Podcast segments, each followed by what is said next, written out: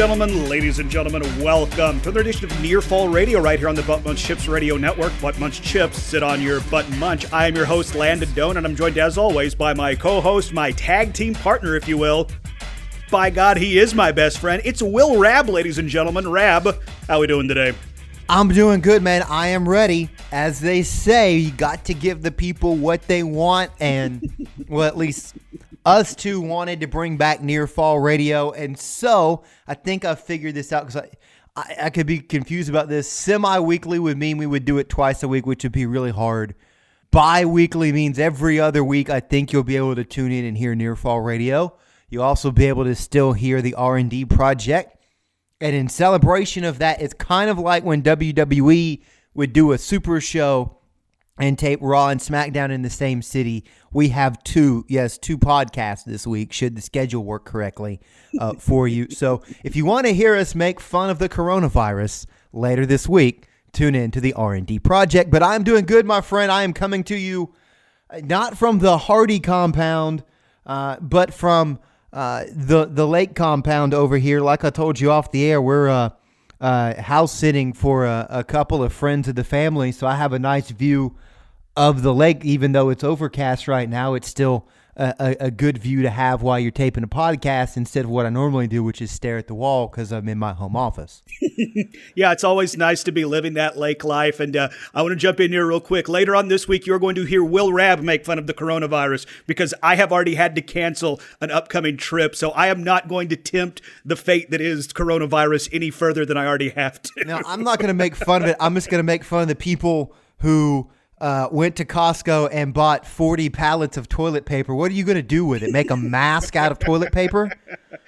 It does seem like people, when people are, you know, preparing, and, and, and I promise we'll get into wrestling here in a second. I just want to say this. It seems like when people are preparing for the possible self quarantine that we've all been talked about, it seems like they're going out and preparing to be snowed in. It's like like you said, I see a bunch of people loading up on toilet paper and water and uh, and boil or and like bags of rice and stuff like that. It's like like like we're we're, we're preparing for for you know a really really bad bug. We're not preparing for a blizzard, y'all. But anyway, that is for later in the week. Uh, but before we go further, we need to go a little bit backwards because the last yep. time we joined you, the lovely listener, we were on the doorstep of AEW's Revolution, the pay per view that I sp- I was looking very much forward to going into the show, and it, and Rab, you were too. Expectations were high, and at least on my end, they met those expectations and then went above and beyond.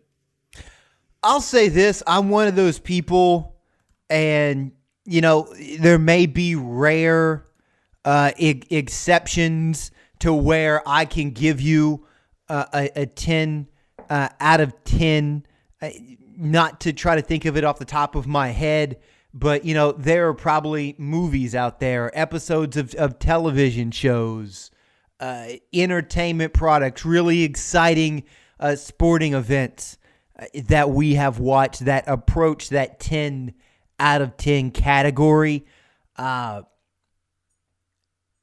but I'm usually that guy. Hey, you know, the best you're probably going to get is like a nine seven five. I'm going to find that little quarter point uh, deduction that I might have to uh, give you because you know it, there's always something. You go back and watch the tape. That's just my sports background. You go back and watch the tape. You're going to find a couple of things that you'd like to tidy up but I was going to say it sounds like it sounds like right here you're uh, you're trying to advocate for yourself in the future to be a uh, baseball Hall of Fame voter. No, man. I, I will get. I will give. Like, oh, we can't vote do- for this guy on the first on the first ballot because he uh he wore blue socks with black pants one time. That monster. No, I do think you can have. I, I do think things can be so overwhelming. You can vote somebody unanimously into a Hall of Fame, but I will give AEW Dynamite a solid 9.9 out of 10. Wow. Maybe even yeah, a, a nine. I'll I'll go nine point. I'll go nine point nine out of ten. The the the couple of even down moments of the show. A number one, Hager and, and Dustin. That was still a, a, a good quality match. We'd be losing our mind about it if it just like showed up on AEW Dark or Dynamite. Two, okay, we didn't. You and I both agree before the show we didn't like the spot for Statlander Rose, and then the match was a little underwhelming. But apparently, aliens get the flu as well. So I'm almost tempted. She uh, she toughed it out like Jordan in Game Six, though. So you got to give Statlander some uh, credit for going out there. I'm just kind of going to put that one to the side and say, okay, they went out in a tough spot and did what they had to do, and, and their placement in the card kind of indicated that they would be a cool down match, and mm-hmm. and that's always tough to have to go out there and put on a five star match after the crowd just oh you know especially following what some are calling the best match that AEW's ever had. Now, granted, this is only an organization or federation, whatever you want to call it, that's been around for a couple years, but I mean I would be hard pressed to think of another tag match that I enjoyed more than Hangman Adam Page and Kenny Omega taking on the Young Bucks. That thing from beginning to end, the story they told, the action, amazing. Like just thinking about it, the hair on my arm is standing up. It was such an incredible story that these four athletes told. They knew each other's weaknesses, they knew each other's strengths. They said in the lead up to this, they're, they're practically like family. They see each other more than they do their actual family just because you know, they're on the road. So to see the story that they told, and they went 30 minutes, and I'll be honest, I could have watched another 30 minutes of it. I'm, I'm glad they didn't go, you know, full 60, leave them wanting more. But God, that tag team match was fantastic. And, that's got to be exciting if you're an old school wrestling fan, right? Like, especially the folks who grew up on, on the the old school watching wrestling on the Turner channels, be it TNT or TBS, but especially back in the heyday of of Mid Atlantic and, and Jim Crockett in Georgia uh, championship wrestling, because Southern wrestling was built on the tag teams back in the 70s and 80s. And so to see the match of the night be a tag team match, which you kind of expected, right? Because the Bucks are widely regarded as one of the best tag teams in the world. And despite their heat within the, the story uh, between Adam Page and the rest of the elite, Adam Page can work really well. Kenny Omega is is that best bout machine uh, type of guy. Mm-hmm. And we definitely saw some flashes of that old school vicious best bout machine Kenny yeah. Omega that we're used to seeing in New Japan. We definitely saw some flashes of that in the tag match uh, at at Revolution, especially when the Bucks pulled out the finisher that the Golden Lovers, him and Kota Ibushi use in New Japan. Like that fired Omega. That was one of those moments. Like, oh shit, here we go. Such a great match. Hey, real quick before we get further on, if yeah. you hadn't seen AEW Revolution, let me do a quick breakdown of the card. Opening um, uh, pre-show match, Dark Order, which is Evil Uno and Stu Grayson go on defeat SoCal Uncensored. AEW debut of Colt Cabana. That was exciting. Uh, first match on the card itself was the pre-mentioned Jake Hager, Dustin Rhodes. Jake Hager defeating Rhodes with a flash submission, kind of a triangle hold type thing. Uh, Darby Allin defeats Sammy Guevara in just a brutal, brutal matchup. Uh, we already talked about how Hangman and Omega retained the titles against the Young Bucks in a all-time classic tag match. AEW Women's Champion Nyla Rose successfully defends her title against Kris Statlander, an ailing alien Kris Statlander, as we found out after the fact. MJF with Wardlow defeated Cody, who also had Arn Anderson and Brandi Rhodes in his corner. That has been a somewhat divisive opinion online. We'll get to that in a second. In what if it wasn't for an all-time great tag team match, this would have been my match of the night. I had so mm-hmm. much fun watching mm-hmm. this. It's the bastard Pac defeating Orange Cassidy with Chuck Taylor and Trent. We saw the story continue on the next episode of AEW where Pac and the or excuse me, Pac and the and the Lucha Bros have formed a trio known as the Death Triangle or Death Triangle, but we'll get to that in a second. And then finally in your main event, it was Jon Moxley defeating AEW heavyweight champion Chris Jericho to become the new and second only ever AEW World Heavyweight Champion. So uh, that was the rundown of Revolution. I mentioned some match that, matches that jumped out to me going through this. Rab, where do you want to head on the on the card? Well, I, I just I just want to have one more thought on that that tag match real quick. I just again my overall thing is I, I, I loved that you can put tag team wrestling to the forefront again Mm-hmm. Uh, but I, am intrigued to see where all this is going to go, and I think we'll probably weave back around to this later because, like you mentioned, uh, Page and, and Omega retained, and there wasn't nobody really went uh, full on heel. Uh, Page continues to show his displeasure uh, for the Young Bucks and some friction with the Elite. It was definitely teased by all four participants, yes. but nobody walked out heel that night, which I was kind of surprised at, but I love the fact that we still get to see more of the story. And, and it's going to be interesting because, and we'll get to this later on in the program. Uh, Blood and Guts is coming up on Dynamite at the end of the month, and it's the Elite versus the Inner Circle. So obviously, they're going to have to try a way to keep uh, the Elite uh, together at least until uh, March 20- fifth, or do they? I don't know. Maybe there's some swerve coming, but that was a great match, and especially uh, the the times you thought, okay, this could be the moment, or, or that could be the moment. Mm-hmm. Uh, you know, Page is able to to to help with the save, and and and Omega can't can't get his, his one winged angel because of the injury, and that the story that tells, and and things of that nature. So then Hangman steps up and hits the one winged cowboy. That was awesome. Hey, anytime you can anytime you can get a new layer of the onion on the cowboy shit, I'm all about that. The one winged cowboy. Again, I'm just by the way, real quick, you have not seen this, uh, Rab, but you, the lovely listener, might have. In the latest episode of Being the Elite, we saw another fraction in the foundation of the Elite coming off of television last week, where Hangman mm-hmm. Adam Page had to come out and save Cody and the Young Bucks. During a scene shot for BTE, Hangman walks into the room yelling at both Cody and Matt Jackson, saying, I've tried to tell you I want out of the elite. So let me tell you one more time. This is me walking through that elite door. I'm out. So you asked the question Are they going to be able to keep the elite together until blood and guts? As of right now, that is very much up in the air, but I am curious to see how that pays off. I'm so I'm so ready to see I don't want to rush the the payoff because they're telling a great story, but I, I am excited to see what happens with that and how they do it because you have this uh, cult of personality. Hey, what's up, CM Punk? Um,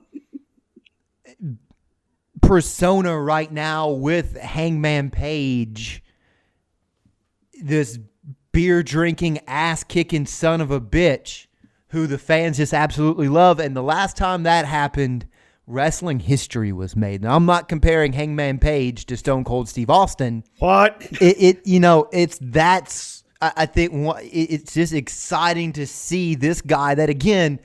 I had no idea who he was because I didn't watch a lot of Japanese wrestling. I would see a a, a, a, a New Japan match occasionally on on AXS TV here or there if I was at the bar waiting to watch a ball game so I didn't really know Hangman Page until AEW came around, but it just shows you the performer he is that he could create this connection so quickly and organically with the fans. And I think most people were probably in the same boat I was. I mean, just look at the look at the way Hangman's being booked now to the time when AEW started, when when he was put up in that top title card. I mean, he he fought for the AEW championship the first time it was ever defended, coming up short against Chris Jericho. And ever since then, he kind of took a step back, quote unquote, in the scheme of things. You know, he got moved out of that main event picture.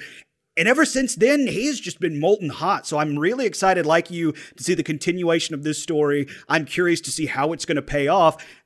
And I am curious when we're going to get Hangman back in that main event title picture because I think he, if he's not the most over, hottest act in the company, he's he's dang well the second or third most over. So I do think it is just only a matter of time until Hangman gets back up to that main rung. But I am curious how we're going to get there in the meantime. Uh, in the meantime, let's head uh, let's jump to the top of the AEW card and talk about how we no longer have a Le Champion. We just have a straight up world champion. Rab, what are your thoughts on the former Dean Ambrose picking up the big gold belt at Revolution.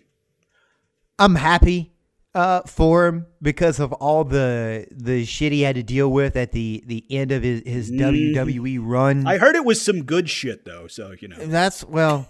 Well, that's what one guy said anyway. That's what one guy said, pal. Uh, and, and I mean, you could kind of see this building if, you know, some of the rumors are to be believed because, you know, spoiler alert, we'll, we'll take this outside of kayfabe land for a moment. Chris Jericho is going on a tour with Fozzy, and yes, none of the dates conflict. He could make dynamite tapings, but what if something ha- like something hap- happens and he needs a week off? Like I'm not saying anything bad happens, but there's a travel delay or you just don't want to jet set all over the place. It kind of makes sense uh, to put the belt on someone else right now, and Jon Moxley's rocket hot in the promotion. He's one of those guys. Uh, you know, as far as the the baby faces go, that is is way over with the crowd. And there's a lot of things you can do with him. They've kind of carried on the feud of uh, Moxley in the inner circle right now, and then you can continue that even without Jericho. Uh, we can see what happens maybe with an MJF or a young guy, and so it, it just gives you it gives you a, it gives you a lot of options when you have a new uh, champion period, but it also gives you a lot of options with a guy like Jon Moxley who doesn't really have any allegiances or leans towards anybody. He doesn't care. He'll just go out there and, and kick your ass and defend his belt every week. Though it does seem like, as we've previously established, him and Darby Allin are low key best friends. But, you know, other than that, he is the lone wolf. I am curious to see how AEW, well, if there's going to be a difference in the way AEW handles their storytelling, handles television, and in the future pay per views, because this is the first time we've seen AEW programming and television with the babyface on top. Even before Jericho was crowned the first world heavyweight champion of AEW, he was still pretty much the final boss that you were always chasing. Yes, Cody put this together. Yes, the Young Bucks put this together. Yes, Kenny Omega and the Elite put this eh, whole entire thing together. But Jericho, at least in my opinion, still felt like that guy that if you wanted to say you got to the top, you had to go over him. So I am curious to see what AEW if it's going to look any different or if it's going to feel any different going forward. And I'm also curious to see how AEW is going to differentiate themselves from the WWE because I've always loved, whether it be Jon Moxley, whether it be Dean Ambrose, I loved this character always chasing the title, always doing anything he can to get that thing. He is that vicious dog who has beat in on his prey and he's going to get it come hell or high water. In the WWE, once Dean Ambrose got his title, got his strap, he kind of meandered. He kind of went from lifeless feud to lifeless feud. Now, I don't think that's simply because Dean Ambrose was being booked as a face. AEW can differentiate themselves and set themselves even further apart from uh, from the WWE in Jon Moxley's previous life. So I'm curious to see if we're going to see anything like that because it does look like we are possibly going to see more of him and Jericho but I wonder how much longer we have in that feud. And then you do have to have an eye to the future. You mentioned MJF, and he is being positioned highly on the card, but I think at Revolution, we kind of saw that MJF's strengths aren't necessarily in ring. They're everything else outside of the ring. Mm-hmm. And I'm not saying that MJF is not a good worker. That is not at all what I'm saying. So I'm sure he'll still come after me on Twitter and flip me off and say mean things about me. But I'm not saying he's fuck them kids. Exactly. Fuck them kids. I'm not saying he's a bad worker. What I am saying, his in ring stuff isn't necessarily his strength. And I would be afraid if you put MJF into that feud with Moxley at the top of the card with the spotlight on him. I don't want them to rush this because MJF, if you've listened to me on previous episodes, if you've listened to my uh, day job on the Phil Show on News Talk 98.7 WOKI, we definitely talked about MJF flipping off a kid. I'm a fan of MJF just straight up. I think he has a big future in the world of professional wrestling. I just don't want them to hotshot this. The crowd turns on him and then they have to bring him back down the card because story wise, position wise, he's set up very, very well. I mean, even with the dynamite diamond ring, but I'm afraid he isn't ready to go after the big prize just yet. I, I and I, I think I, I do believe uh, after watching that promo several times that he cut.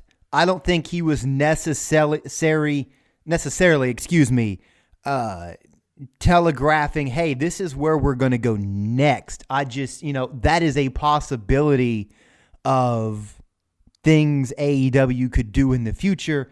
And after you beat the guy, Cody's the top dog. The elites are the top dogs, uh, you know, booking wise. And everybody knows that it's not a hidden thing like it was with Mr. the the the Vince McMahon announcer character and they acted like Vince McMahon didn't run the WWF back in the day. Everybody knows who, you know, books uh, AEW. Why wouldn't you call your shot and say you're going to go after everybody? So I like that from MJF. Or I do think there's unfinished business with him and Cody, although it looks like there may be someone else coming in to to challenge Cody mm-hmm. once again from the announcement from Jake the Snake. So oh God, that that's so interesting. Uh, I'll say this: you mentioned the the Death Triangle a minute ago, and you always liked the the fighter Jon Moxley having to fight and scrap his way. Okay, well, let's just ba- not full on book handicap matches, but for a lack of a better term, Jon Moxley out here to you know defending his honor, defending his belt, and he's such a badass that if you don't have a whole stable of dudes, you're not going to be able to get in his way. And again, that's continuing him overcoming the averse, adversity of being having the target on his back from uh, the inner circle. The I love that uh, target on his back, and and you could have look, you could have tremendous matches with any one of those three guys uh, in the Death Triangle uh, Pac or the Lucha Bros, uh, Rey or, or Pentagon, and, and, have really good stories uh, to tell there and give those guys an opportunity to show their main event bona fides as singles wrestlers because folks who aren't familiar with the Lucha Bros and some of the work they've done elsewhere, including Major League Wrestling, might not understand hey, those are not just tag team specialists. Mm-hmm. Particularly, I was going to say particularly Pentagon, but on the flip side, Rey Fenix is one of the best in-ring workers in the world. Oh, by the way, uh, every time we say uh, Pentagon Junior's name, uh, if you listen closely, you can hear him scream "Cero Miedo." So you know, just just listen. No fear, baby. Yeah, no fear, no fear. No I love that, but but dude, like tone it down a little bit. Um, All right. Okay. Okay. Rab, anything else from Revolution? Because we've gone top to bottom. We've touched on the highlights. We kind of talked about uh, what we consider the low light. Okay, I'll I'll do this real quick. I'll bullet point the the other matches that were on the card because what we haven't touched on Cassidy Pac and then oh yeah Cody we MJF, yeah we got to right? talk about Orange Cassidy. Yeah, we have to. Uh, look, God. at the end of, at the end of the day, wrestling is supposed to be fun. And I know he's probably not listening right now, but I'm about to, I'm about to shoot on Jim Cornette. Okay. And I'm going to shoot on the ilk that lap up the bullshit that comes out of Jim Cornette's mouth. Careful, you're going to get the cult of corny to come after us. I ain't scared, brother. I'm scared a bunch of old old dudes who think it's still real. And, no, no, know, they, whatever. They don't think it's still real. Damn it. I don't under. I don't understand how you cannot be entertained by Orange Cassidy. I get it's a bit unorthodox, but this think anybody who takes wrestling too seriously needs to look at themselves in the mirror. It's wrestling. Mm-hmm. It's supposed to be fun. It's a suspension of disbelief. Orange Cassidy's gimmick is a little, again, unorthodox, but he's over massively. And the guy can work. And any old timer, if you really, for the lack of a better phrase, put a gun to your head, their head will tell you at the end of the day, if you're over with the crowd, that's all that matters. It doesn't matter how you get over. Get over. That's the whole point. And so I was excited because I'd only seen a couple of clips from indie shows. But dude, if you can get in that ring and go toe to toe, and you can work with with Pac, who's a great worker, and the size, look the the contrast between the size and the physicality of Pac and, and Orange Cassidy's kind of hey, I might try, I kind of sort of care gimmick. That's the that's the stuff dreams are made of, man. I mean, how many great you're gonna sit there and, and, tell me Orange Cassidy's not believable or his gimmick stupid, but you believed back in the day that it was actually possible for somebody like a Rey Mysterio to beat the Undertaker. Like if that was a real shoot fight, there's not a chance in hell that's what actually happens. Or better yet, uh, back in the uh, back in the '80s, you totally believed that a that a guy called the Undertaker was an undead zombie warrior wizard guy. Yeah. So I love it. I like Orange Cassidy's gimmick because it's kind of, I'm kind of too cool for school thing, and you know I don't know if he ever rises to the level where like he's challenging for the AEW championship, but it doesn't it doesn't matter because you need that guy. You you need those mid card guys. You need you need guys to help you round out the show. And rather than giving us absolute trash that nobody's interested, hey, what's up, Shawn Spears? Just pick a damn tag team partner. I don't care. Ouch! Give me give me something I'm interested in as as they say, got to give the people what they want. And you know what? People want some freshly squeezed and some best friends. They really do. And like, I never thought in a thousand years that the combination of Orange Cassidy and Pac would be so well. They work so well together. It's like, like, here's here's Pac, the bastard Pac, this high intense, high energy, high velocity, high brutality guy who really does take himself seriously. And you nailed it perfectly. On the flip side, you have this guy that is trying to care in Orange Cassidy. And like, I'm sorry. For everybody that says he can't work, A, they've never seen him in the ring, and B, you just need to see him do the kip up with his hands in the pockets. Do you realize how hard that is?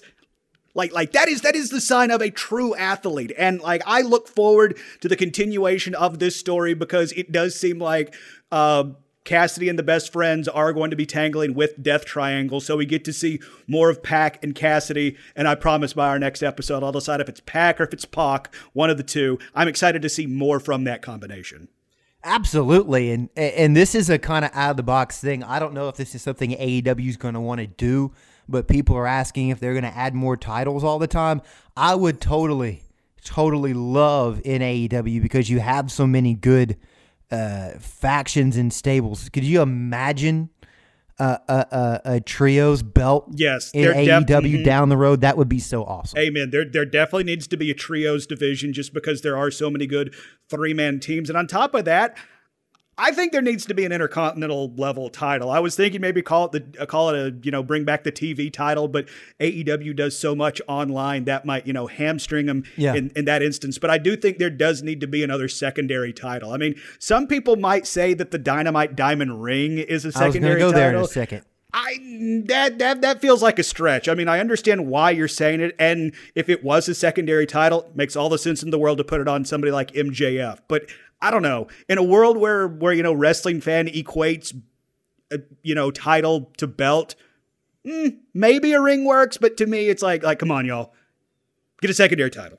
I do think it's interesting that they've not used uh, MJF's ring in that capacity yet. But I could understand if they don't, you know, they're still maybe trying to figure out where they want to go uh, with belts. But I agree. At some point, I think they need at, at least one more.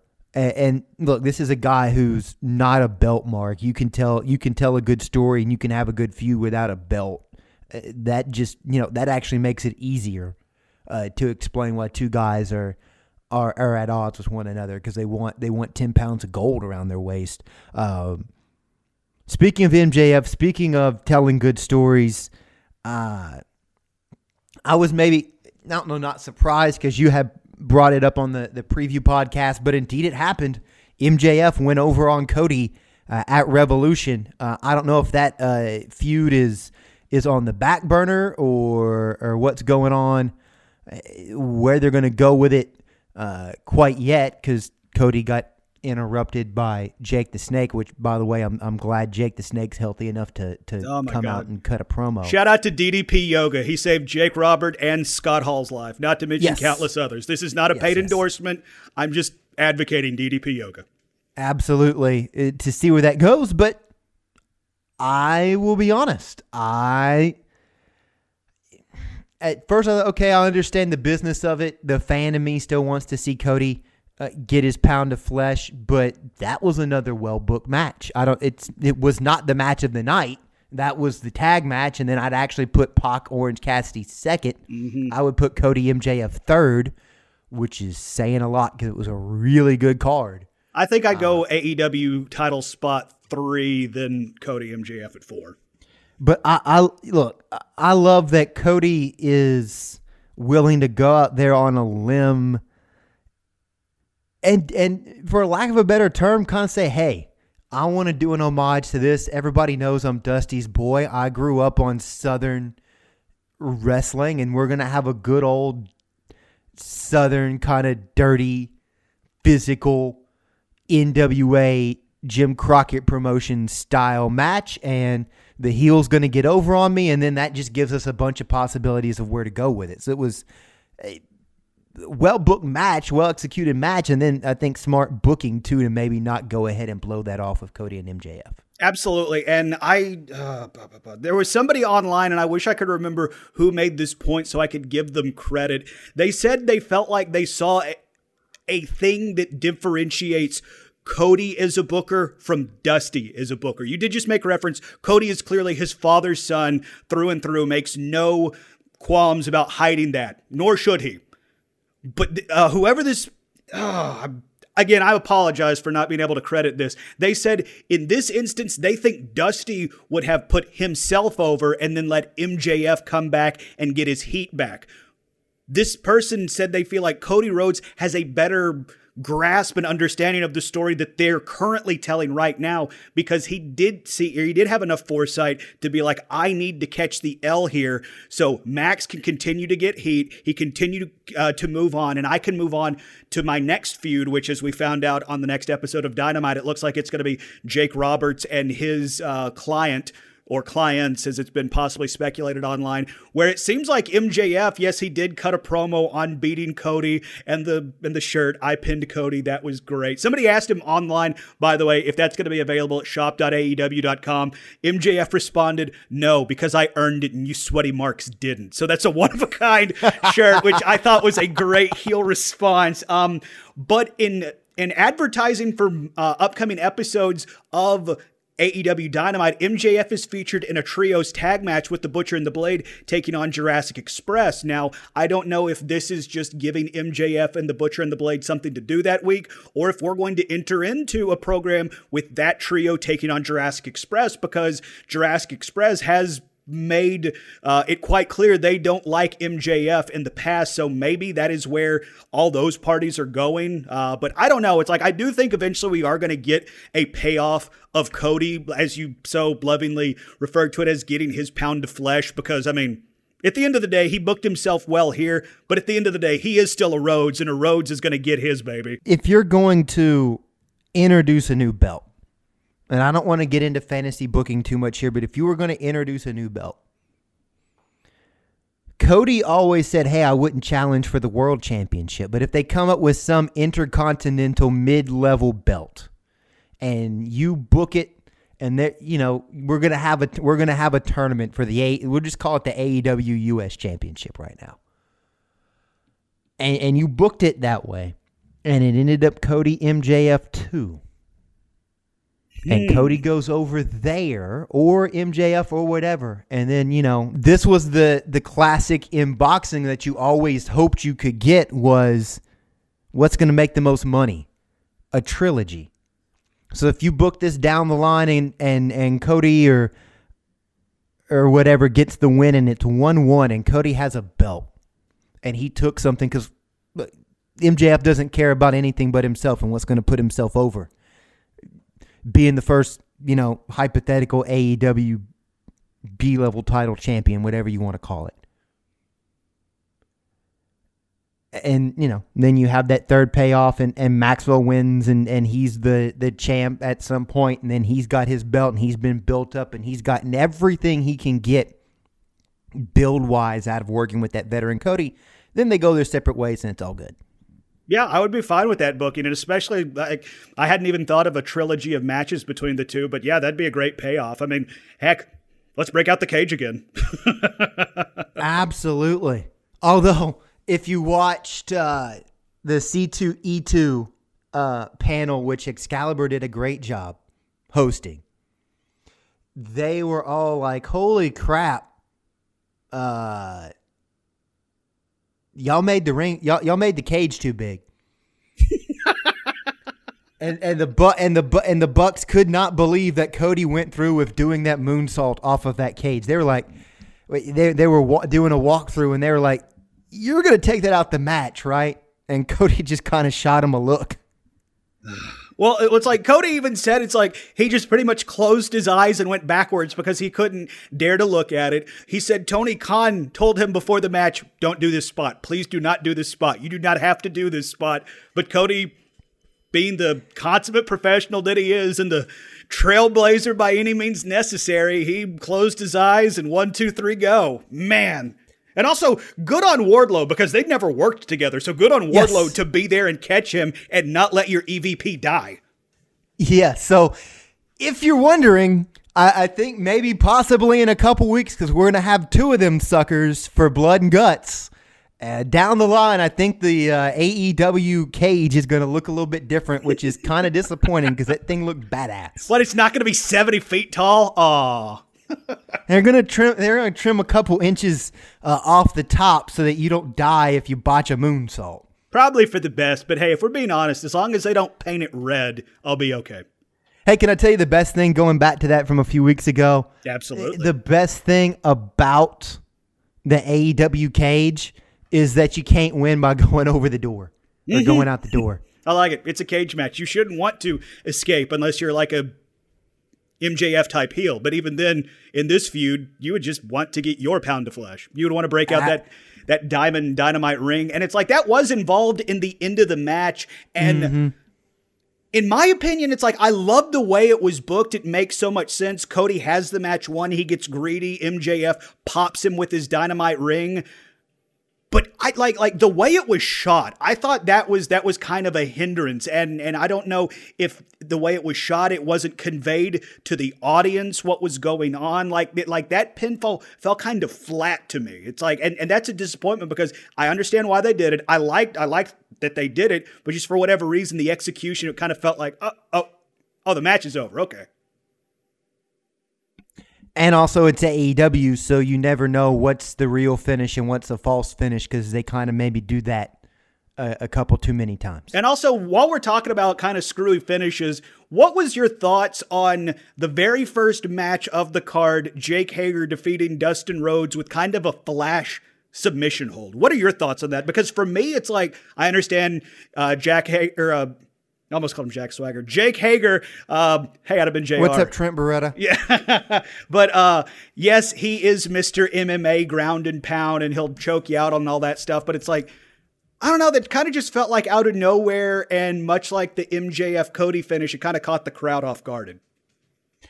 Well, I- I don't know if it's necessarily bad that it caught the crowd off guard. Uh, Maybe they could have maybe uh, sold it a little bit more. But at the same time, I think the angle they're going there is you remember when Brock came back from the UFC Mm-hmm. And he just and he just he had his, he people. had he had his he had his arm bar or whatever, which I saw right through because I watched all of Brock's UFC matches. And when you're as big as Brock Lesnar in a UFC cage, you don't need to submit anybody. You just knock them the hell out. uh-huh. But that you know that was the way that Vince was able to understand and visualize and sell the MMA aspect of it, and I think they're going that angle.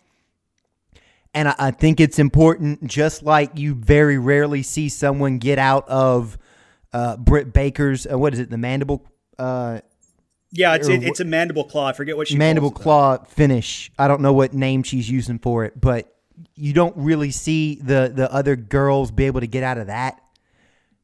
I- I don't think it needs. It, it's one of those things that I, I think it's best for business to establish the how how lethal Jake Hager is. So Okay. I, I can see your point of view, but if I think about the bigger picture and the idea that hey, if he gets that thing locked in, you're done. You're going to sleep, and it was especially powerful because Wednesday night, what he do? He put the chant to sleep. Yep, locked them in, put them down. It's like it's like I like I said, I understand why they went with that, and everything you just said makes sense.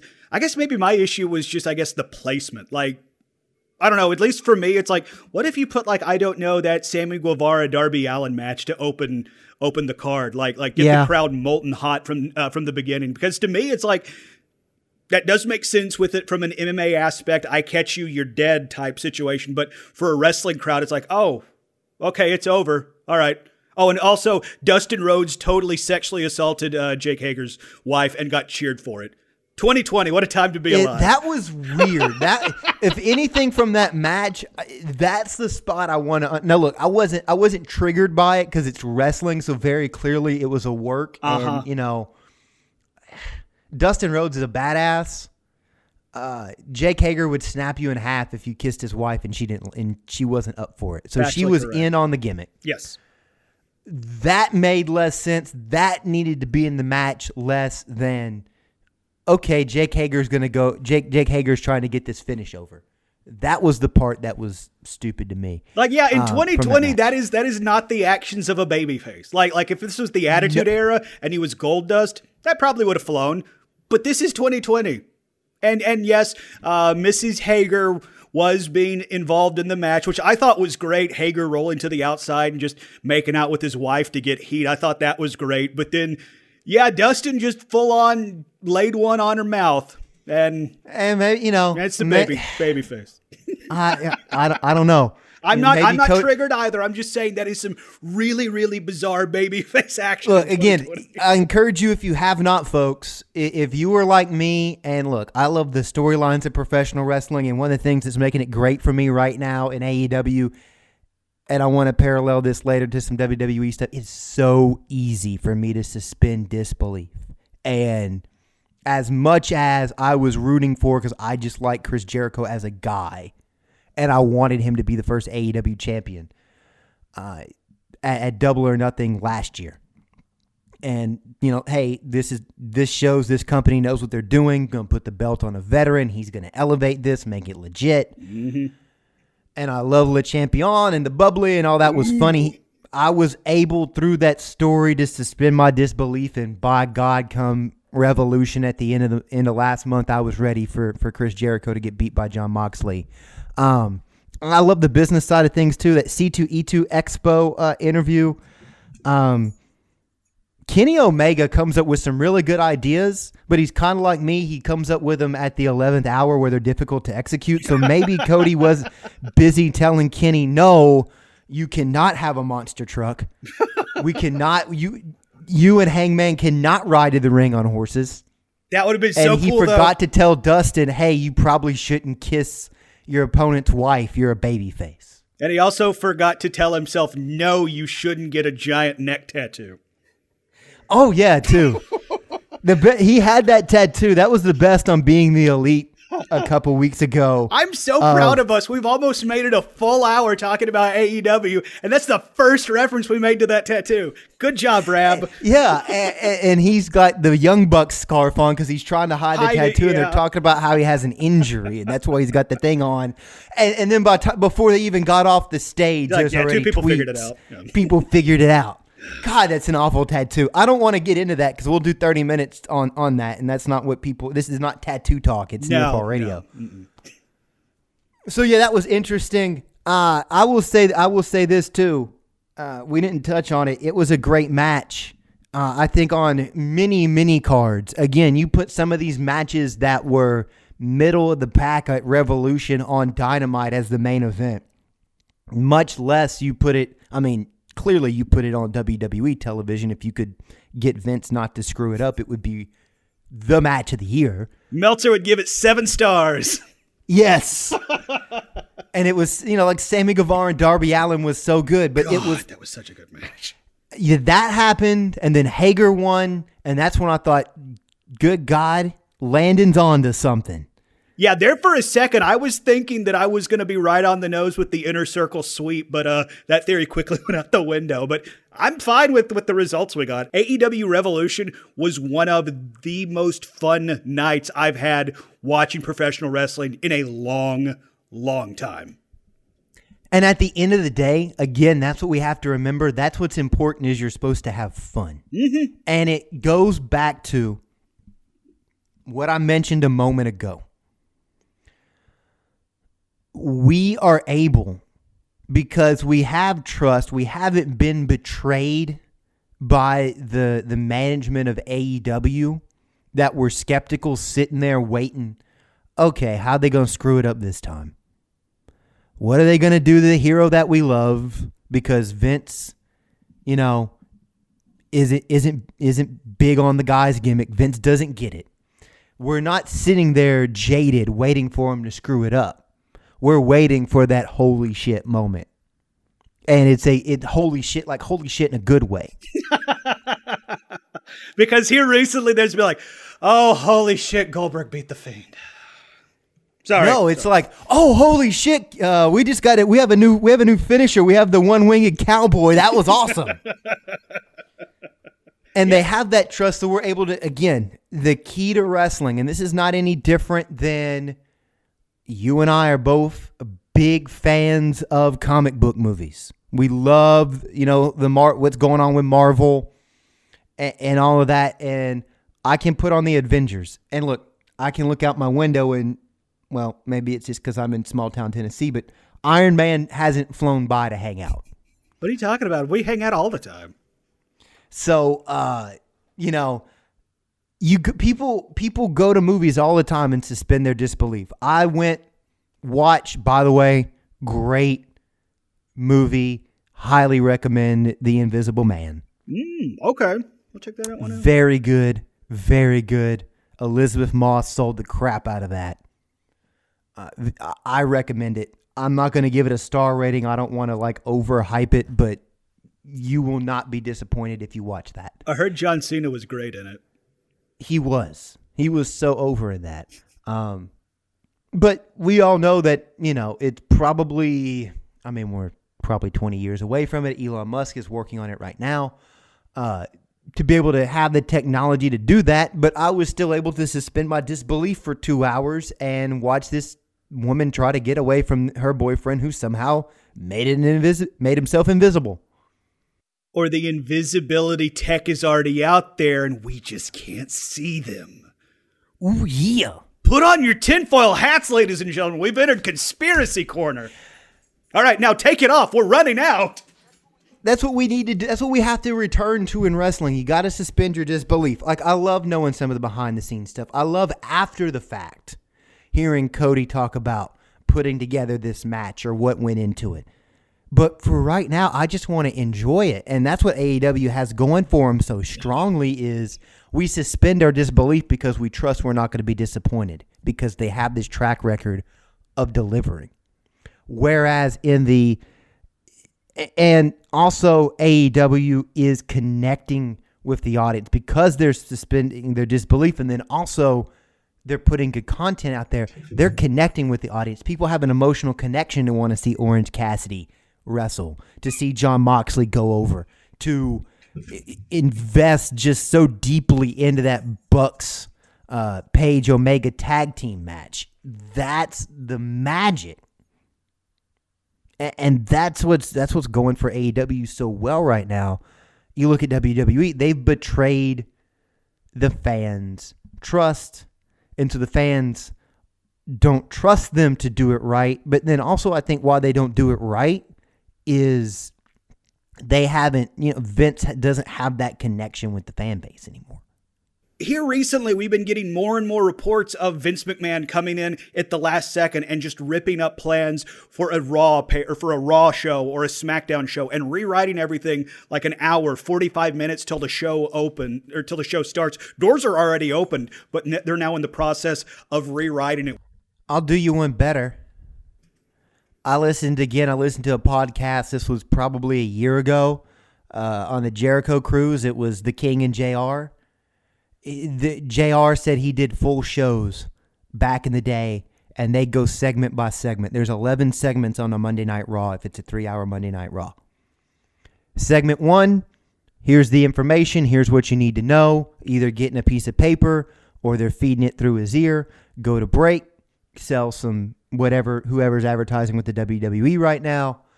Uh, come back. Here's your rundown for segment two, and they do the whole three hours like that. Oh how can you have anything? How can you have anything connect? And look, it's not just we say Vince. It's not just Vince's fault. No, there's a team of writers. Well, that's your problem number one. You got to book wrestling, not write wrestling. But it's also, hey, I get a wild hair at my ass. I don't like this, and I don't care if we have six months of work. Or, you know, I, again, we talked about it with with we're trying to get we're trying to figure out how to get to the destination we want to, and we're not worrying about the journey. And like the destination they want is Roman Reigns to go over at WrestleMania, and so we're just going to force that on everybody because, well, you know, got to make Roman. They're not going to like Goldberg because Goldberg beat the Fiend and ruin that, and that just makes it make the uh, make the IWC mad, and then they'll kind of sort of begrudgingly accept Goldberg. When in reality, it might just backfire on them completely, and nobody cares at all.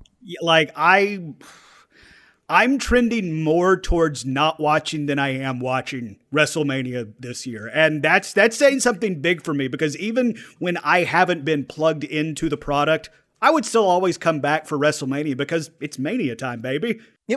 You you watch the Royal Rumble, you see who wins the Rumble, and then you follow the storylines till WrestleMania, and then you can't you, you check out for another year. And we still have some time to get to WrestleMania. I do fully admit that. There are some things on the card that I think are cool. Like, I think the Cena Fiend storyline, that could be cool.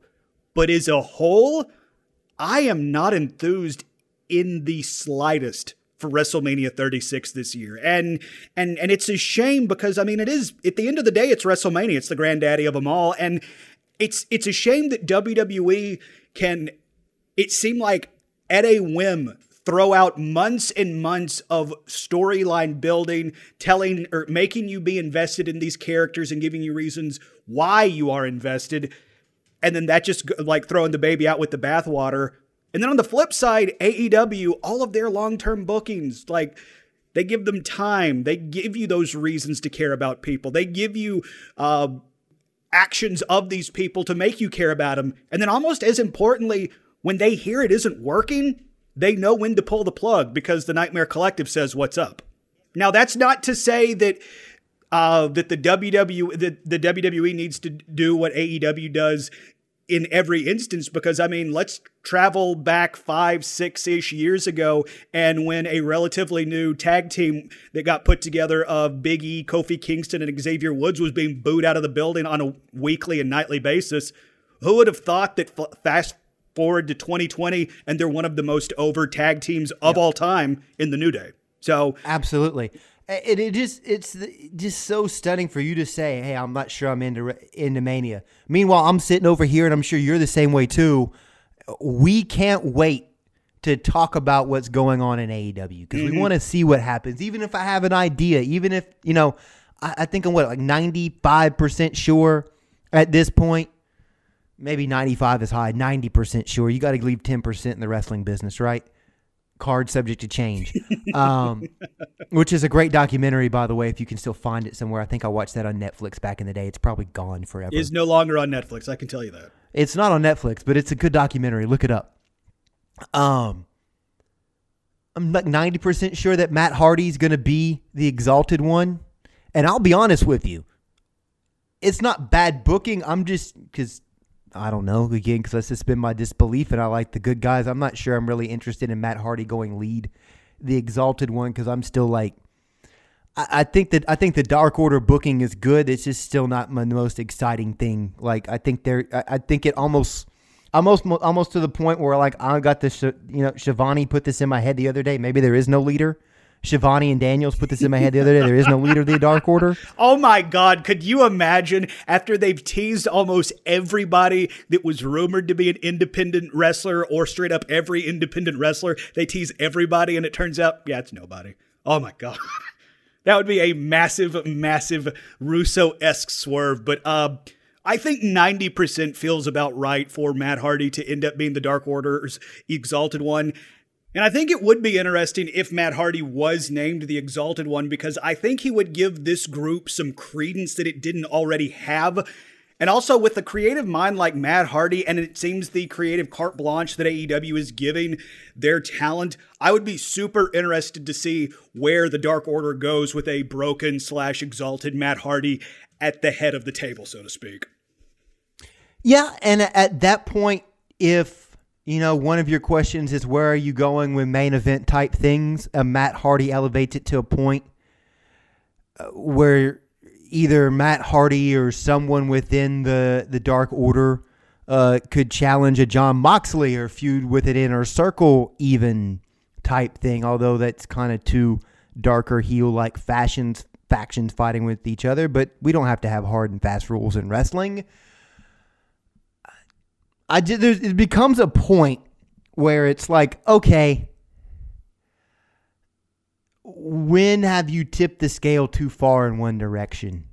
You see what I'm saying? Like with the Dark Order, they're already powerful enough to be able to just like run roughshod over the tag division, uh, in my opinion. So I, I just, it since it's so obvious that it looks like Matt Hardy's going to join the Dark Order as the exalted one, I just wonder, just my own curiosity is like, yeah, but what if you did? I don't even know what the this would be, but what if you do did this instead? That's that's my only thought. Like, I'm all for it happening. I'm gonna be fine with it. I'm gonna be entertained by it. I just I just wonder if isn't there this maybe this other thing you do that's slightly uh, more interesting. I don't know. I think that's a fair question to ask. And I also think it's fair to ask, and this is coming from me who previously just said how big of a Dark Order and Matt Hardy fan he is exclusively of each other. Part of me is a little afraid that if they do hook up the Dark Order with, you know, Broken Matt Hardy, they're just going to kind of be shoehorned into the Broken universe, or they're going to kind of just be there floating around for Matt Hardy's wackiness. But at the same time, when Matt Hardy was Broken Matt Hardy in Impact Wrestling, he was the most interesting and the most over thing in all of professional wrestling. So I'm I can see where you're coming from, possibly, you know, hanging on to that one thing that you also think, could they do this? But I but I do think it's important to remember Matt Hardy doesn't have much left on his bump card, and he would be the first one to tell you. Matt Hardy, uh, at one point while he was still active for, in the WWE, tweeted out, "Well, I just had my last match, uh, blah blah blah." Turned out he ended up coming back a couple times, but when somebody asked him why, what's going on, uh, I think it was either Matt or Reby, his wife, on Twitter said that I mean his his spine is practically fused together. Like he he and his brother Jeff have taken some hellacious and extreme, no pun intended, yes. bumps throughout their career and. Father Time is undefeated, and Father Time does catch up to you at some point. So I don't know how much we would see Matt Hardy as an in ring participant. I do think we'll see it, you know, some every now and then, but I don't think we're going to be seeing him week in, week out on Dynamite putting on matches. I think we're going to see him as a creative entity, as a mouthpiece, as a leader, uh, similar to what I think we're going to be seeing with Jake the Snake Roberts now that that snake has come out of his hole and shown up on AEW. See, okay, that's that's more interesting than me. That that's more interesting to me. Is is Matt Hardy just kind of pulling the strings on the Dark Order, just kind of like the the Nightmare Family has Arn Anderson and and Shawn Spears. I guess has again go away Shawn Spears. uh, has Tully Blanchard. What pick, did Shawn Spears partner. do to you? Damn. it's just not interesting to me. Okay, you're trying to find the perfect tag team partner you haven't found one and you just keep walking out. Maybe I just I feel bad. Brandon Cutler was so close to finally winning an AEW. there it is. You're a Cutler. Mark. Although you know what I realized, you know when I realized that that Brandon was going to be screwed, is Cody's nice enough and, and the Bucks like. Brandon enough that if he was actually going to win his first match and, and, and go from being 0 and 9 to 1 and 10, it would have happened on Dynamite. Yeah. Mm-hmm. It definitely would have, but but that would have totally ruined Cutler's storyline. Is him and uh, the librarian Peter Avalon are currently in a feud for quote the worst wrestler in AEW. Which I mean, y'all do you. is definitely Peter Avalon. yeah, yeah, it's definitely Peter Avalon. God, the librarian. I understand that gimmick started as a joke, but yeesh, some of that stuff is just cringeworthy. It is funny when Taz interrupts uh, Excalibur and makes him shut up on Dark, though. Man, speaking of, Taz has been so good ever since he signed up to be uh, doing some color commentating for AEW. Like yeah, him and, and Excalibur are just like like mwah, kissy emoji thing. And AEW's gonna have to have a serious uh, sit down with that and and figure out what they want to do. Uh, because their announcer stable is a little bit full uh, yes, at the moment. Uh-huh. Um, and, and I am the biggest Jim Ross mark in the history of the world. Uh, but maybe it's time to find something else for good old JR to do. How does the title of head announcer emeritus sound, Jim? I think he could still come back and work some matches, work some. They used to do that back in the day. There was a different announce team for the WWF pay per views than there was for the the weekly television shows. I just think they need to find out something for him to do. Heck, WWE used to do the same thing after JR was uh, was no longer doing week by week uh, Monday Night Raw. They would still bring him back for the big matches at WrestleMania. I mean, I still remember he would come out and call Stone Cold's yep. matches, and it made them feel that much bigger because here comes Jim Ross to call the big main event match. And if AEW wants to go down that same route, I think A, it would make whatever matches he's featured on. It would elevate those matches, give them the quote big fight feel that you want from those main event type titles or uh, main event type matches. I think it would help find the quote best voice in your booth. And also, I think it would keep, you know, in theory, feelings from getting hurt. Now, I understand somebody's probably going to come out a little bit less happy than everybody else, but at the same time, this might be the best situation for everybody involved. But what do I know? I'm just some rando doofus talking into a USB microphone on the internet. Here's the other thing I thought of because they have Schiavone too, and this is just me in general because I'm as as a sports guy. I, and I, I I've also had this happen because I've been on three and four man broadcast teams uh, doing high school football in the past, and it can get crowded way too quick. Mm-hmm very fast. So I don't think they need a three man booth, and this is nothing against Tony Schiavone because Schiavone's doing a great job. Mm-hmm. What's up, Skibone? and also, uh, you you uh, you drop a, a uh, Jericho voice. Much like Jericho, Schiavone is also tied to another job with his uh, with his play by play responsibilities with the Georgia Bulldogs baseball. So yeah, he's got Georgia. He's got Georgia. He does a bunch. He does a bunch of stuff. He still does sports updates for uh, 92.9 The Game and, and, and whatnot over there. Uh, Cumulus in uh, Atlanta. Wait, so me and Schiavone work for the same company?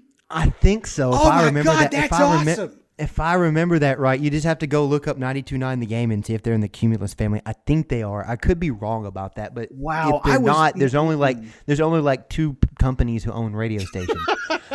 um, so here's the thought I had the other day because the booth is kind of crowded, and I think I'm I'm getting more. I think Excalibur's getting better at understanding how how to call matches for network television, and clearly he's kind of it's it's still weird because like Jim's sort of driving the bus, but like Excalibur's calling the match. And the whole thing that AEW is about is a more sports like presentation, right? Mm-hmm. And so the best what's the best thing on the NBA on TNT? It's not the games. And that's nothing against Marv Albert and Kevin Harlan because those guys are studs calling the game. It's the crew on TNT. It's the pregame and mm-hmm. postgame show. Yep. So why don't you recreate that? And why don't you have Excalibur and Taz call the match, and then in between matches, you go up to the studio team hmm. up in the skybox doing like the pregame, postgame, inside the NBA, Monday night countdown, college game day like analysis of it. I, and I understand that would be hard. Look, AEW is already jam packed in a two hour show. They have not played the intro song to AEW Dynamite since Lord knows when. but you know that would that would that would fill some of that time because the one thing AEW's got to speed up. We don't need to. We, we have to speed up the introductions. We don't need to hear everybody's full song every time they come out. And while some of that is is happening, and you're showing that, why not have uh, a, a Jim Ross or uh, a Tony uh, Schiavone uh, set the picture there and and kind of have the you know like they do for the pay per views on the network the the panel up there breaking things down and just adding in a different voice and then let the dudes who are uh, you know doing it well uh, call the matches Uh, and I'm really just kind of doing that because I don't want to be a jerk to JR and shove him out. But Excalibur and Taz are where it's at, uh, uh, announce wise. Yeah, I do think the combination of Excalibur and Taz is your strongest combination of the roster of voices you do have. And if you want to keep it at a three man booth, then I'm sorry, JR. We still got to find something else for you to do because I'm picking Tony. Honestly, let uh, Tony be the be the floating stand up guy. Like like I I think I think he's great in that role. Leave Taz and be the mean be the mean Gene backstage. Exactly. Yeah, yeah. Schiavone yep, can yep, be mean yep, Gene. Yep. And then and then JR can be uh, head announcer emeritus and come out for main events. I mean, kind of like Earl Hebner does at Work Dynamite. He just kind of shows up at pay per views randomly. There you go. All right, what else is going on in the the wrestling world we need to touch on? Um, we made reference to his return, and I'm talking of the WWE legend, uh, one of the best promos when we were growing up, and he proved, by God, he's still one of the best on the stick in the world when he showed up on AEW. That is Jake the Snake Roberts making a surprise appearance, pretty much calling his shot, or rather, the shot of his client going after Cody and Man, what a promo. Jake, like, I would not have thought in a thousand years that I would be saying Jake the Snake Roberts showed up on AEW Dynamite and cut an out of this world promo in the year 2020. And you already made reference to it. Jake looks great. Once again, shout out to DDP Yoga.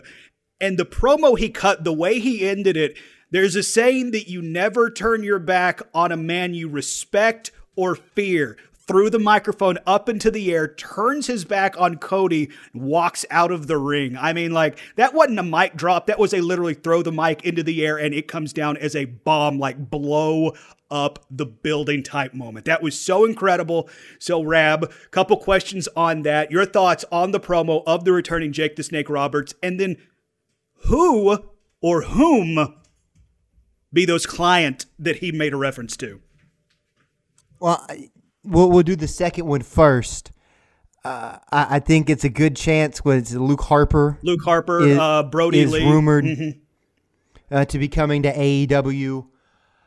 Uh, and then uh, the the Archer guy mm-hmm. hasn't debuted yet. Lance Archer, yes, AEW made an announcement. Heck, before Revolution, that uh, Lance Archer, a big, massive star, both in on the Independents and in New Japan, he signed with All Elite Wrestling and has yet to show up, even though they said we would have already seen his debut. And it's interesting you bring up Lance Archer's name because on the Thursday after last week's Dynamite, he retweeted that interview with a snake emoji. And somebody pointed out online, and this is something that I completely overlooked.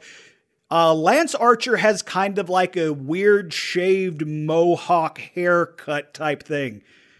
And somebody pointed out that Jake Roberts also has that same weird shaved mohawky looking haircut. So I'm thinking it definitely could end up being the former Luke Harper, uh, now Brodie Lee, because he's been, that's one of the worst kept secrets in professional wrestling, even before he was a free agent. Luke Harper's going to be on AEW. But I think it's more likely it's going to be uh, Lance Archer. And I am super excited at the prospects of Lance Archer with a mouthpiece like Jake Roberts taking on Cody. Like I think I think that could be a really fun matchup. Absolutely. I, I also think it's like it, it's very smart and now we have our answer to okay, what is AEW going to do with Cody?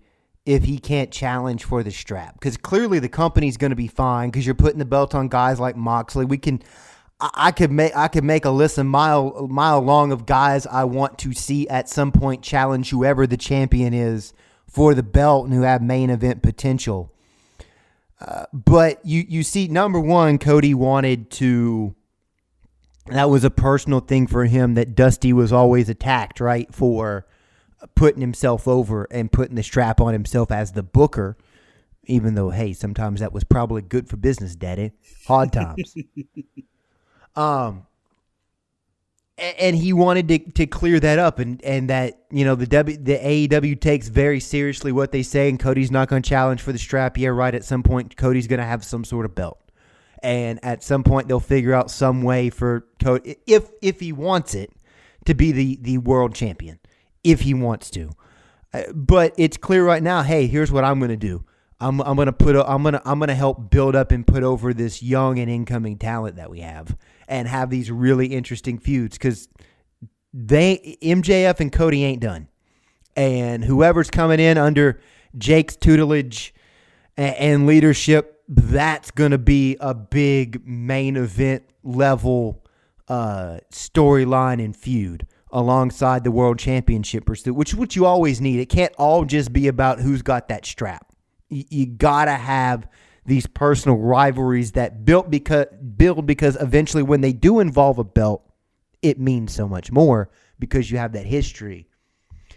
Here's what I want to know. Here's here's what I need told in AEW story form because I get in reality, it's all just a storyline that people probably really don't hate Cody or think he's Caesar.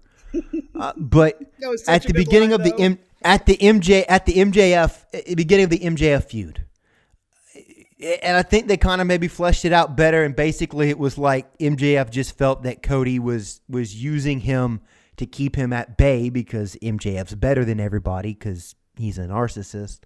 Um, what what is it that all these people want to not? What is it that that again? Kayfabe, the American Nightmare, has done that all these people want to knock him from his throne? Or has he done anything? Is it just kind of jealousy? You know, like flesh that out a little bit more. Because it, it, that what is it that makes uh, someone like like uh, uh, you know again again a wrestling Hall of Famer like Jake Roberts sit at home storyline wise, kayfabe again, and say, "Man, I didn't knock that dude down a peg. He's a snake in the grass." That's what that that's where that's where this needs to go, and that needs to be explained because I do think that's an uh, an important uh, angle to it. That's the next question I want answered. There's, okay, I understand all these people are coming after Cody, and you got to have something for him to do. Uh, but why are people pissed off at Cody? I think that's a fair question, and this is something that I've always thought of watching Cody and his booking in AEW, and I'm not the first person to say it. I'll I'll uh, freely admit to that, and I probably won't be the last person to think it. I think some of Cody's bookings is a little um overbooked. They have a lot of bells and whistles, a lot of time unnecessarily so, and he always is running into these situations where, you know, somebody has to like you say come and take his place or knock him down a peg. And it's like, don't get me wrong, I'm not complaining. I want to make that very very clear. I'm just starting to see some patterns in the stories we're telling involving Cody Rhodes. But I mean, they've been working so far, so I can't really complain all that much. But I do think you make a good point. Why? Is all of this happening? Why is everybody coming and just have their uh, their their crosshairs focused specifically on Cody? And, and look, if it's as simple as his last name is Rhodes and he runs a wrestling company and they don't buy all the BS that you know he's going to be different from his daddy and not just use the wrestling company to put himself over and they basically are just coming to challenge that Rhodes legacy and that Rhodes crown and they just want to take down Cody because he is wrestling royalty. That's fine. It doesn't have to be elaborate. It's not got to be broken Matt Hardy Free the Delete level. Uh, or you need a freaking Wikipedia and you're still not sure what's going on. Yeah, dude. Like I wa- so you text me last week. You're like, go watch Free the Delete right now. You got to go watch the latest episode. And I kind of knew. I kind of okay. I need to see this because somebody from AEW has shown up, and this is gonna, you know, tie into to being the elite. And then I and then I texted you back. Wait, are you caught up on this? You're like, and I was like, no. And you're like, well, you're in luck because they're only like two and a half minutes long. And I was like, oh, I have 30 minutes to kill. Mm-hmm. I think I had to watch some of them a couple times. Uh-huh. And then you sent me something where Matt Hardy explained it with the backstory. and it still makes you go, huh? Yeah, it's like, um, wow, this is uh this is out there, Matt. It is definitely creative. I'll give you that. huh. Yep. I mm-hmm, pretty much. That's all you can say. it's still look. It's still it's phenomenally good. It's wonderful. It's amazing. This should again. This should give you some insight into the WWE universe's issues. Matt Hardy's hella creative, and broken Matt Hardy super over. And you know you got to work around copyright stuff. The WWE is always going to tweak your gimmick slightly so they can copyright it, and and you know it was it wasn't broken Matt Hardy coming from Impact. It was woken Matt Hardy or Uh-huh, whatever. Yep. But then I saw an interview that he did, a transcript of an interview he did, a quote from. Uh, he was on the La Greca Bully Ray Oh, show. the Busted uh, Open Busted Radio. Open. Yeah. And he goes, I don't think Vince got it all the way. And then, you know, we've heard this a million times. He gets fixated on stuff. So there was a promo that Matt did early in his WWE run, this last run, where like he laughed at the end Uh huh. and Vince liked it. So Yep. then what do you have to do every week? That's that's that's all the gimmick became was him coming out and laughing weird. That's the entire Yep. gimmick. And also in this same interview, I saw the I saw the transcript where they asked him straight up, "Why did you and Bray Wyatt go off TV?" Because remember, at a time they they were a tag team, they were the Deleter of Worlds, and Matt Hardy said he thinks they got taken off of TV just because the creative team was tired of him and Bray bringing them ideas for their characters. That's why they got taken off TV because creative got tired of hearing from them. And I'm like, that doesn't make any sense. Again, folks, you say it with me. You book wrestling. you don't write it. So yeah, look, it, I'm I'm really excited about the direction we are going in the wrestling world because again, with the internet, there is something for you. AEW may not be your cup of tea, cool. NWA Power is good, even though I'm not watching it every week. Free on YouTube. I hear they're doing some good things and it fills that niche. I still wish there was a way for them to do that and then still have the NWA belt running around and showing up other places because that's the legacy of that belt.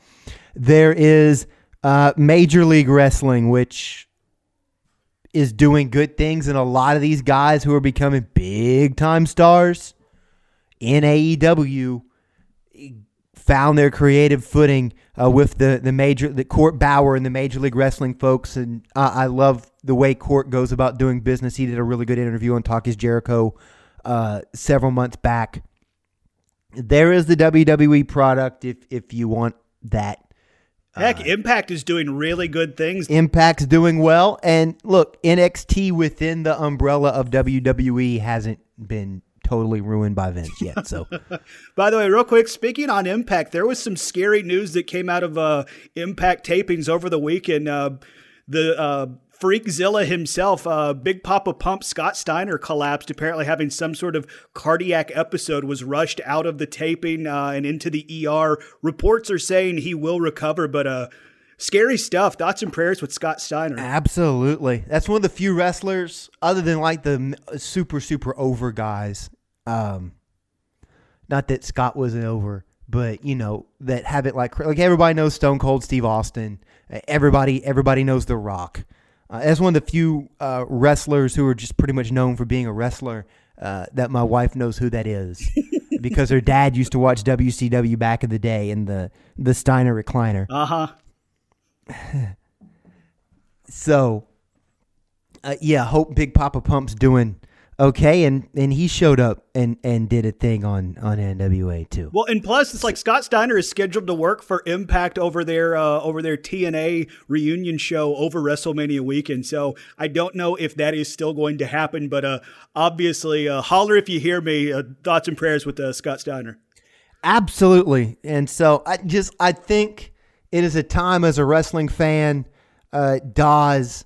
Uh, for us to be excited because there is something out there for you and it's easily accessible. You don't have to trade tapes like back in the day. You don't have to get your buddy uh, NC Caucus to tape ECW for you.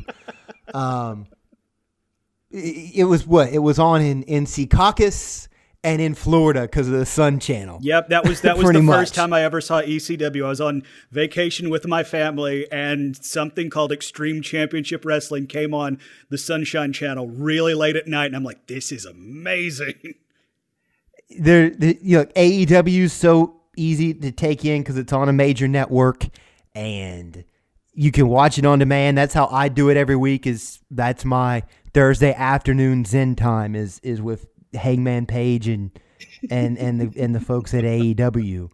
Uh, so uh, it's really easy, and we're guilty of doing it, Dawes. It's really easy sometimes to to bang on the business and this or that that you don't like. But the great thing is, for the first time in 20 years, there's legitimate alternatives and they're easy to access and so that's the high note that i want to end this on is i think the wrestling business uh, despite what the idiots on twitter will tell you oh if aew is so good how come uh, a million people don't watch it because uh, NXT's also on and it's not horrible. Mm-hmm. And what you really should be excited about is on a Wednesday nights, 1.6 million people are watching wrestling. Yep. And, and I mean, honestly, TNT's happy that they have almost a million people watching on a Wednesday night the the the wor- the the media world has changed. It's not like it was 10 years ago where oh, only a million people are watching Impact. We have to cancel that on Spike. Here's another 18 episodes of Bar Rescue. TNT's excited. They have something on Wednesday nights that that you have to tune in and watch. It's not not that there's anything wrong with playing a Star Wars movie marathon or the Shawshank Redemption, but or it's original content that people are excited for, and almost a million people are watching it. And you add in the the, the streaming numbers that I'm sure bumped that up a little bit, and they they sold a heck of a lot of pay per views at Revolution. The wrestling business, I think, is healthy once again, and we should be excited about that, even though we have things we can nitpick with the product. Absolutely, and and I do think we need to be very cognizant. We are, we we we do bag on the business some. I mean, we for me, it's like like the reason I keep going back to the WWE and be like, why, just why, is because like this is something I grew up with. This is something that yes. that, that I love, and I want it to be, you know, that thing that brought me joy like it did back in the day. Now that doesn't mean I'm saying you need to book for me and me specifically. I'm I'm aware that this is a product for an audience that I'm really not the target market for, but at the same time, it's like at least for me, it's like the reason the reason I keep bagging and picking at the WWE is because I want it to be better. It's because top to bottom, it's like talent wise, this is the most talented roster they've ever had, and this is the most talented roster on the planet. And this comes at a time where wrestling is going through a boom, wrestling is going through a renaissance. WWE, in my opinion, has the best athletes in the world. Unfortunately, they're not using them in a way that I think uh, shines a spotlight on some of them. But you are right, and it is a good time for the business. So we need to focus on the positives. And yep. Rab, I'm positive I have enjoyed spending the last 90 minutes with you talking about the sweet science of professional wrestling. On the way out the door, any quick thoughts? And also, where can the lovely listener find you on the social and also at your day job? Yeah, I'll just second that thought. We want the WWE to be good. Mm-hmm because it's the WWE.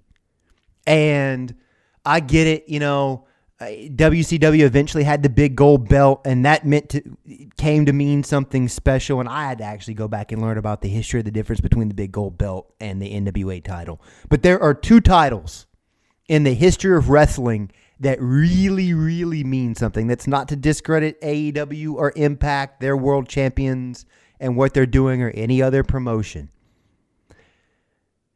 to be the WWE champion or back in the day in in the, in the heyday of the NWA to be the NWA champion was probably a bigger deal than being the WWE champion, but you get my point. Mm-hmm. It means something. So I don't want to see that historic company. It's just like I wouldn't want NASCAR to fail because it's the that's the pinnacle of that sport. I don't want the pinnacle of the sport to die just because I like something else, the alternative better right now. I want both. Amen. Follow me on Twitter at RabWill. Check out my show Off the Bench uh, on WCDT. Best way to do that is go to WCDTradio.com or look me up on TuneIn Monday through Friday, 11 to noon, talking sports and whatnot. Uh, follow me on Twitter, twitter.com slash Landoz, L-A-N-D-O-Z. That's where you can find the latest from me, 280 characters at a time. I also run a website, buttmunchchips.com. Buttmunch sit on your button munch. That's where you can find exclusively posted episodes of Game of Thrones talk, aka Got Talk, uh, vintage episodes, we'll call them, of Nearfall Radio. But in lieu of that, I invite you to head to the iTunes store and be sure to search for this podcast you're listening to right now, the R&D Project. Subscribe, leave us a five-star review, and tell your friends friends. Me and Rab, we enjoy doing this, but the way we'll enjoy doing it more is if we have more of you, the lovely listeners, to come along with us. I'm the producer of The Phil Show on News Talk 98.7 WOKI, radio station locally in Knoxville, Tennessee, streaming worldwide at newstalk987.com. Also available in the iHeartRadio app and also the News Talk 987 app also, The Phil Show is available in the iTunes Store. Search The Phil Show News Talk 987. I also appear on the Monday Morning Monorail podcast, a podcast if you're a fan of the Walt Disney World resorts and all the latest happenings from there.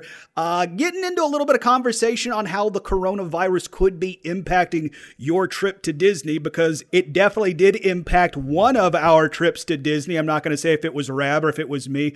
Okay, spoiler alert, it was me. So be sure and give that a listen and, uh, yeah, I think that's it. Rab, anything else?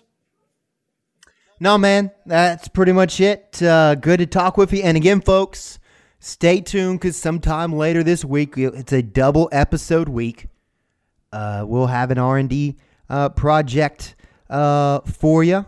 And uh, looking forward to that and talk about all the other uh, stuff going on in the world uh, including apparently people forgetting to change their license plate on their car for the better part of the last 23 years.